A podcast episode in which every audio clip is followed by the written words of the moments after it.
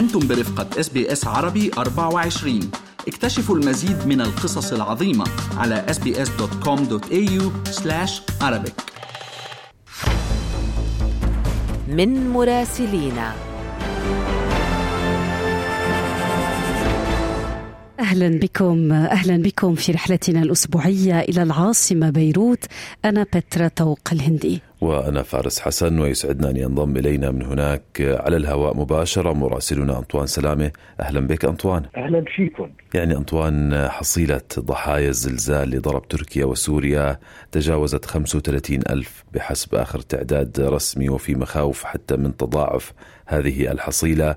لبنان متصل جغرافيا يعني بسوريا وبالمنطقة وحتى وقت وقوع الزلزال شعر لبنانيون بهزات ارتدادية. هل من هواجس اليوم بالشارع اللبناني وما هو حديث الشارع وأيضا مواقع التواصل الاجتماعي؟ يعني اولا نشير إلى أنه منذ 48 ساعة لم يشهد لبنان هزات ارتدادية. في المقابل في الساعات القليلة الماضية أعلن الأمين العام للهيئة العليا للإغاثة اللواء الركن محمد خير العثور على الطفلة اللبنانية آسيا محمد إبراهيم شومان حية في تركيا وهي موجودة حاليا في إنطاقيا في مركز إسعاف ولم يعرف مصير أهلها ومصير عدد من اللبنانيين الذين انقطع التواصل معهم بعد الزلزال في تركيا. يتابع اللبنانيون أخبار أعمال البحث والإنقاذ من أجل جلاء مصير أبنائهم المحتجزين إما تحت الركام أو في المناطق المنكوبة يعجزون عن مغادرتها فيما فتحت عائلات أخرى بيوتها لتقبل العزاء. سجل إنقاذ نحو ثمانية لبنانيين كانوا عالقين تحت الأنقاض في أكثر من موقع في تركيا. حتى الساعة لم يصدر عن وزارة الخارجية اللبنانية أي إحصاء رسمي عن عدد اللبنانيين في مناطق الزلزال في تركيا في تركيا وفي سوريا. ولكن سفارة لبنان في أنقرة تحولت إلى غرفة عمليات تتواصل مع وزارتي الداخلية والخارجية التركيتين إضافة إلى الهلال الأحمر التركي. هذا وفتح مطار بيروت الدولي أجواءه للمساعدات خصوصا تلك الآتية من دول أوروبية إلى سوريا وتتواصل المبادرات الخاصة من أجل تقديم المساعدات إلى المنكوبين في المناطق السورية. أنطوان 14 شباط فبراير له رمزية خاصة. لدى بعض اللبنانيين يعني عاد رئيس الوزراء اللبناني الأسبق سعد الحريري إلى بيروت للمشاركة بالذكرى الثامنة عشر لاغتيال والده. يعني يحكى عن تكتم بجولته السياسية. ضعنا في أجواء هذه الزيارة يلي عندها بعد عاطفي ويعني وبنوي. منذ ليل الأحد يمكث الرئيس سعد الحريري صامتا في بيت الوسط في بيروت بعد قرابة السنة على الغياب وهو عاد إلى بيروت لإحياء ذكرى والده. تتسلط الأضواء عليه لجهة الإشارات التي سيرسلها بعدما أكدت مصادر في تيار المستقبل أنه سيلتزم الصمت مع فتح دارته في بيت الوسط للقاءات السياسية والحزبية والاجتماعية والدينية. وينظم تيار المستقبل وقفة صامتة أيضا وفاء للرئيس رفيق الحريري على ضريحه في وسط بيروت الثلاثاء غدا عند الواحدة ظهرا أي في التوقيت الذي اغتيل فيه. في وقت بدأت شخصيات سياسية كانت قريبة ومؤيدة للرئيس رفيق الحريري بزيارة ضريحه قرب مسجد الأمين في مقابل ساحة الشهداء. واعتبر مفتي الجمهورية الشيخ عبد اللطيف دريان أن الرئيس الحريري حي في إنجازاته في نصرة القضايا العربية وإعادة بناء لبنان بعد الحرب ودعا إلى إكمال مسيرته في الخير والبناء وتمكين الوحدة الوطنية. هنا نشير إلى إشارتين. اولا زار الرئيس سعد الحريري منذ قليل مفتي الجمهورية الشيخ عبد اللطيف دريان في منزله اطمأن إلى صحته في أول زيارة لشخصية عامة منذ عودته إلى لبنان. كذلك الإشارة الثانية هو أن رئيس الجمهورية السابق العماد ميشيل عون أجرى اتصالا بالحريري مجددا التعزية باستشهاد والده الرئيس رفيق الحريري. وتمنى عون على الحريري العودة إلى لبنان بعد طول غياب لأن الوطن بحاجة إلى جميع أبنائه وطاقاته وفق الخبر آه الذي آه ورد آه من مقر إقامة الرئيس ميشيل عون. نعم أنطوان يبدو أنه وفد من سفراء الدول الخمس التي اجتمعت في العاصمة الفرنسية باريس من أجل لبنان.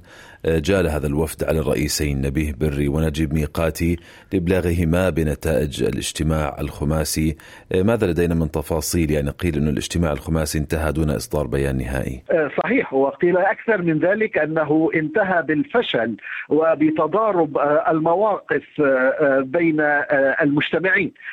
هذا ما ذكرته التحاليل أنه فشل نتيجة الخلافات ولكن زيارة وفد موحد من كبار الدبلوماسيين في بيروت من الولايات المتحدة الأمريكية السفيرة الأمريكية في بيروت فرنسا مصر والسعودية وقطر أوحى أن التحاليل لم تكن في محلها وسربت دوائر القصر الحكومي أن الوفد الدبلوماسي الخماسي أبلغ الرئيس نجيب ميقاتي وقبله الرئيس نبيه بري أن عدم صدور بيان عن اجتماع باريس مرده إلى أن الاجتماعات مفتوحة ومستمرة من أجل دعم لبنان والتشجيع على انتخاب رئيس جديد للجمهورية وشدد سفراء الدول الخمس على أن الدعم الحقيقي للبنان سيبدأ بعد انتخاب الرئيس ومن ثم متابعة تنفيذ الإصلاحات المطلوبة.